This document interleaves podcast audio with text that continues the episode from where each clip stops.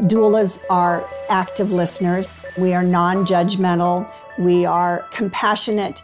We can look at a situation and maybe make some recommendations to make things better for the loved one and for the family.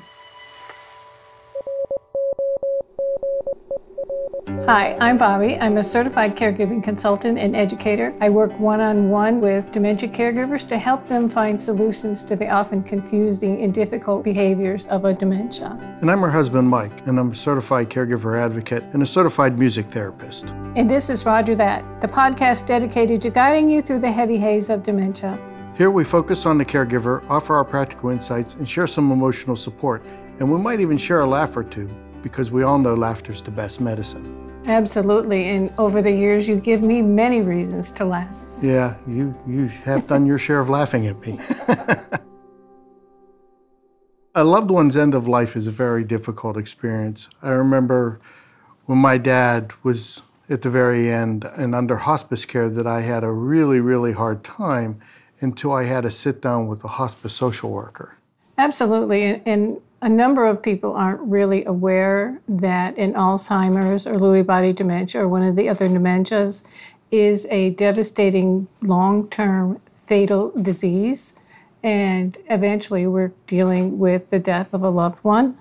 That brings us to today's guest, who sees her role as a compassionate guide and advocates to create a harmonious space for families. She believes in equal access to care and acknowledging the human side of serious illness care. She has a master's degree in palliative care and trained with the International End of Life Doula Association. Please welcome Ms. Jane Euler. Thank you so much, Jane, for being with us today. And the term doula is relatively new to me, and I was really glad to find you. And I wonder if you might start us off by telling us what a doula is and what a death doula does, and what brought you into the caregiving world. Thank you. Um, a lot of people have heard the word doula in terms of birth doula. Birth doulas have been around for decades, and they basically emotionally support a woman during labor and delivery. And so a death doula is someone who emotionally supports those at end of life and their family. Uh, doula is actually of Greek origin, and it actually means woman servant. And I go back and forth whether to use that term or not, or um, because it does have some connotation with it. Um, but I, I believe that everyone at end of life should, th- that is a, a life stage in its own right, and there should be humor. There should be maybe forgiveness, conversations. And I feel like sometimes that's missed, the, the human side of end of life. We hear, uh, you know, we have hospice and they're great with um, the medical part of it. Um, and we couldn't do it without hospice, but I see myself helping hospice, augmenting their services. We know hospice um, came about in the in the you know the hospice Medicare benefit came about in the early 1980s, and it comes with a lot of regulations, and there are um, certain things that nurses and chaplains and those on the hospice team have to do with respect to reg, um, documentation and time with the patient. And a doula can actually sit with the, the patient for as long as need be. So we can sort of be the eyes and ears, um, augmenting the hospice team.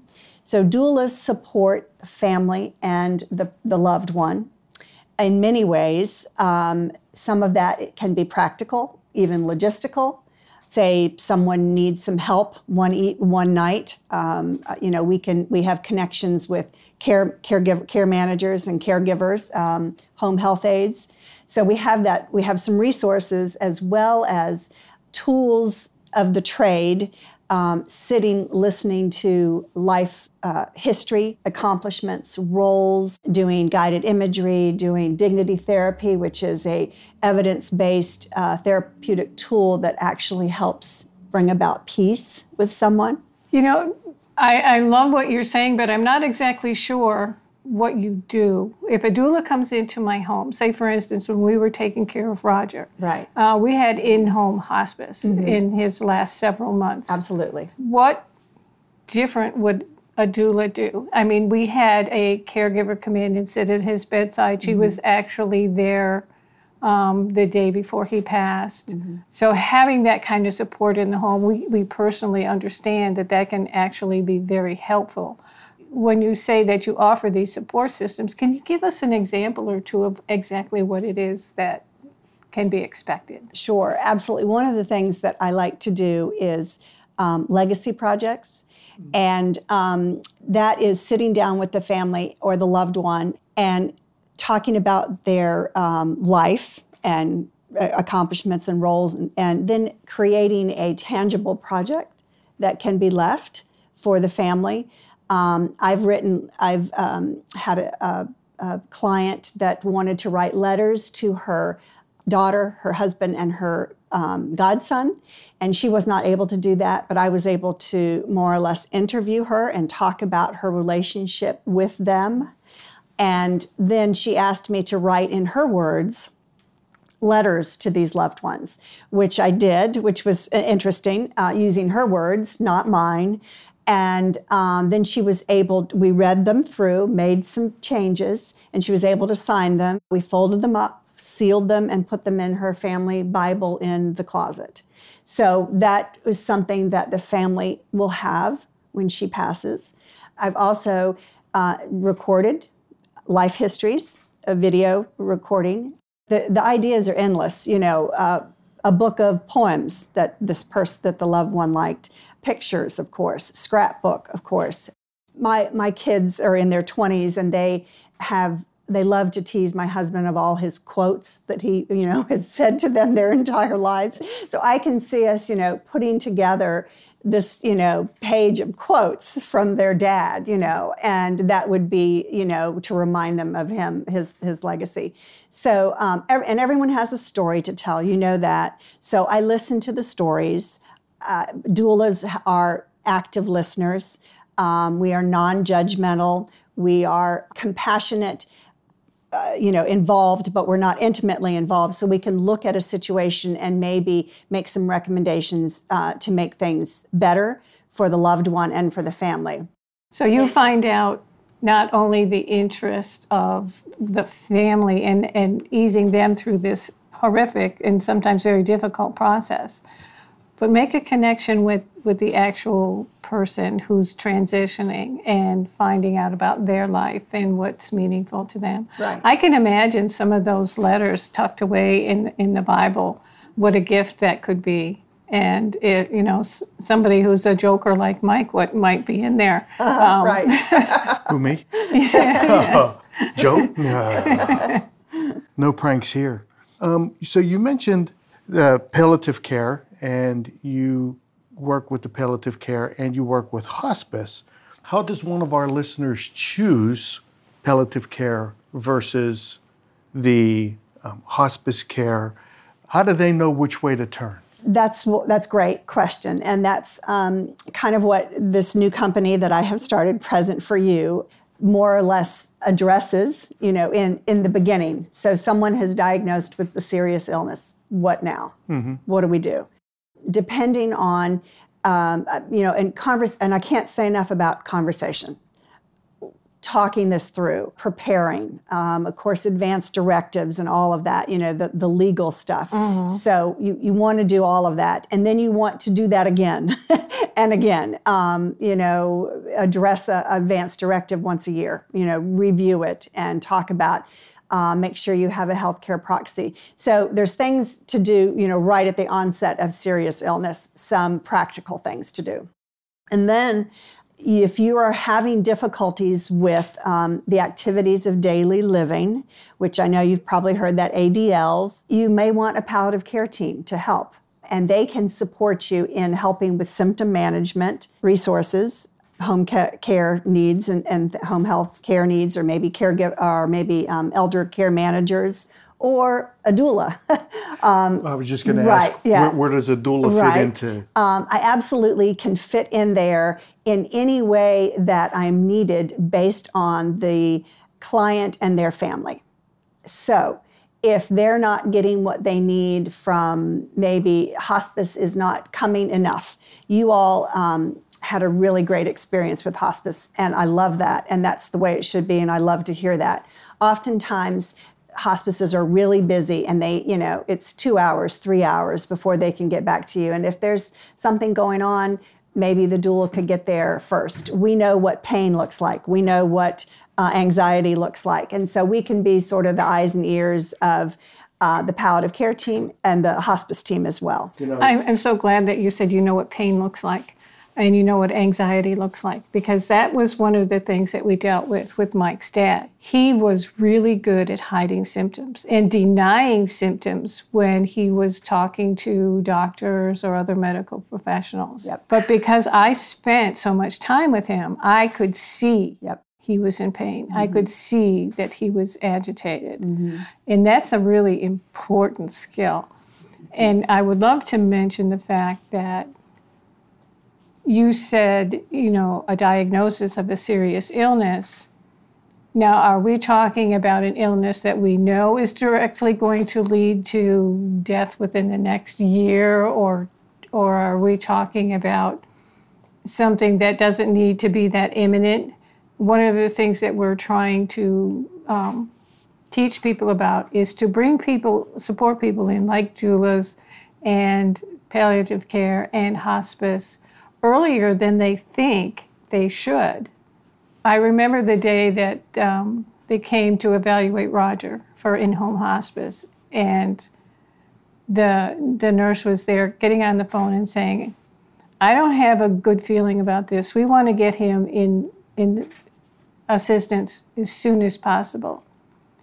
They were with us for seven months. I mean, he, it doesn't necessarily mean they're going to die in the next month or in the next few days when you bring this support system in. So, at what point should somebody call you and say, We would love to have you come in and talk to us about being with us during this process? Uh, right away. I mean, people, we really, uh, people call hospice far too late. The majority of people right. call hospice far right. too late. Um, it is a benefit that um, everyone can access and if done early enough can really make a difference and recent studies have shown that people that enter hospice earlier actually live longer I so, believe that. Right, because they're getting the care, you know, mm-hmm. that they need and that support.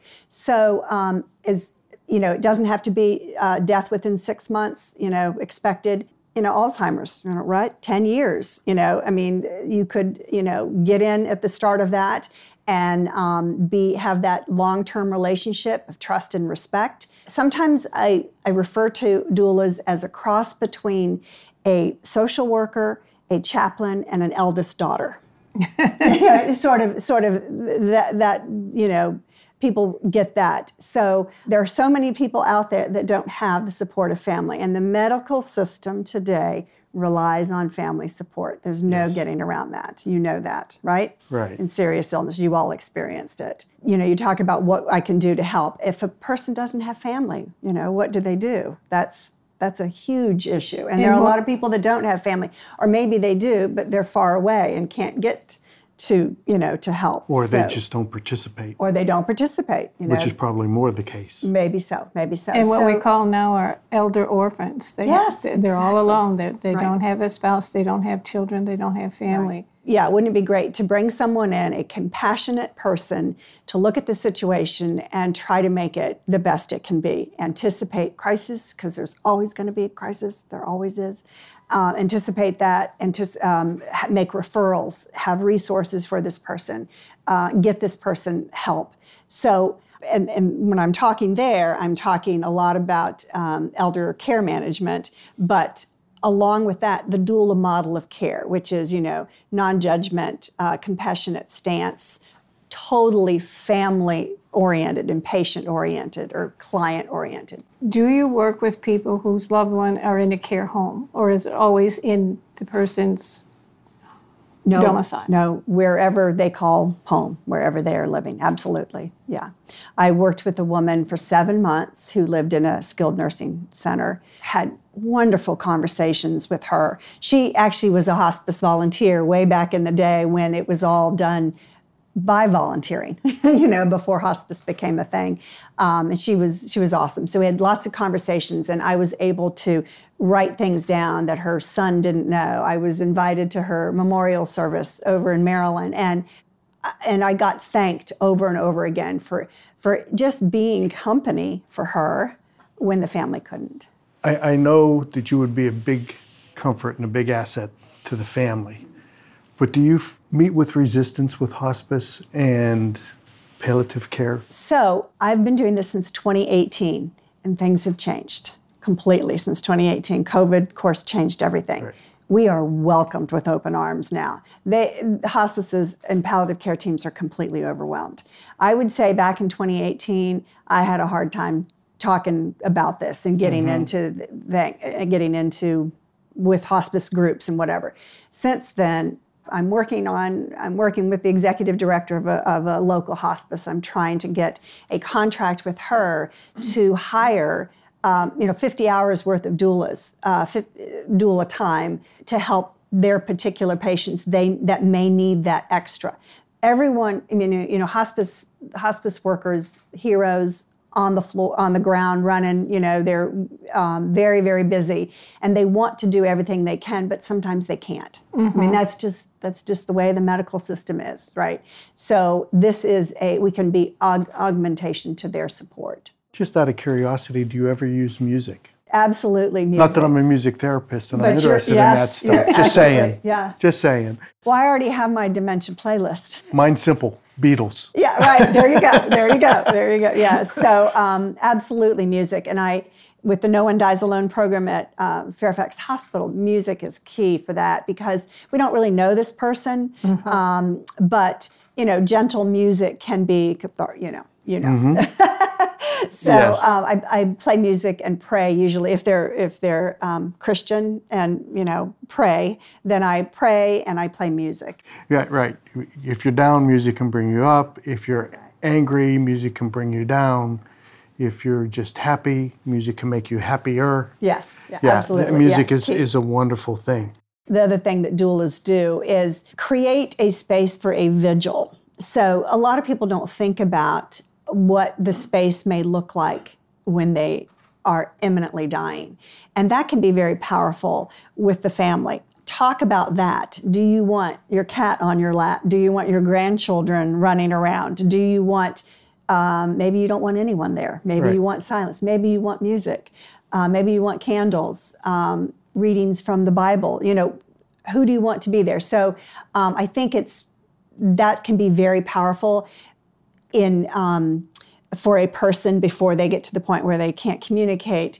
Deciding that and knowing Right. that that's the way it's going to be. That can be a, a they're take they're they've got a little bit of control in this and of how this might go. Yeah, so they have a they have a say in the matter. they have a say in the matter. yeah, that's And it, it helps because every now and then you run across somebody who will not let go when there's other people around. right. Right. Um, when Mike's dad was passing, there was a couple of couple of things that happened, and one of them was uh, he looked up into the corner of the room and he said, "Oh look, I see the mist.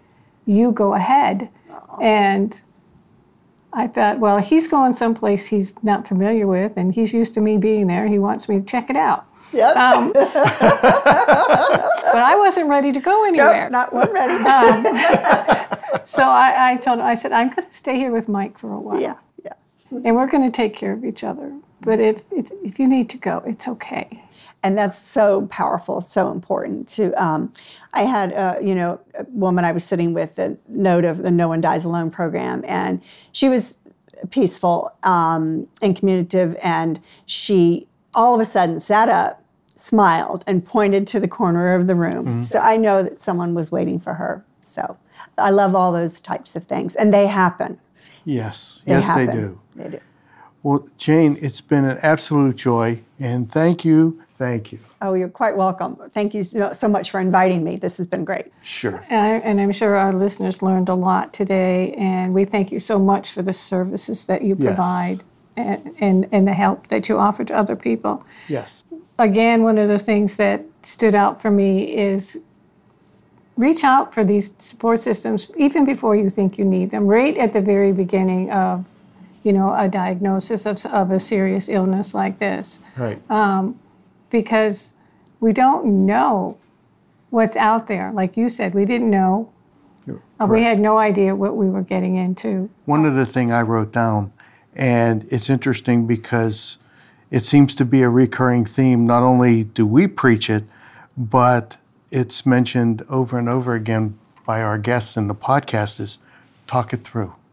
Have your advanced medical directives, have your the way you want your end of life to be so that you have a say in what happens uh, towards the end. Um, talk it through, talk it through, have that conversation. Everybody avoids it. They don't want to talk about death and dying. And it's something that really needs to be done sooner rather than later. Absolutely. You can find more information about Jane and links to Transition with Tranquility and Present for You websites on our show website at rodgerthat.show. This has been Rodger That. I'm Bobbi. And I'm Mike. And we are dedicated to guiding you through the haze of dementia. So please subscribe to the show, go to iTunes, post a review, and follow us on Facebook and Twitter. If you have a question or issue you'd like for us to address, please post on the Rodger That Facebook page. To find out more about us, head over to rodgerthat.show. That's Rodger, R O D G E R, that.show. Rodger That is produced by Missing Link, a media podcast company dedicated to connecting people to intelligent, engaging, and informative content. Also in the Missing Link lineup of podcasts is the Designated Drinker Show, the podcast raising the bar on craft cocktails. Here you meet interesting folks, enjoy boozy banter, and learn how to make craft cocktails from a master. And if you're looking for a whole new way to enjoy theater, check out Between Acts, an immersive audio theater podcast experience. Each episode takes you on a spellbinding journey through the works of newfound playwrights, from dramas to comedies and all those in between. Find Missing Link's League of Podcast on Apple Podcast, Spotify, or wherever you find your podcast. Please don't forget to subscribe, download, and review the shows as your review helps our show reach new audiences. To find out more about Missing Link, visit missinglink.company.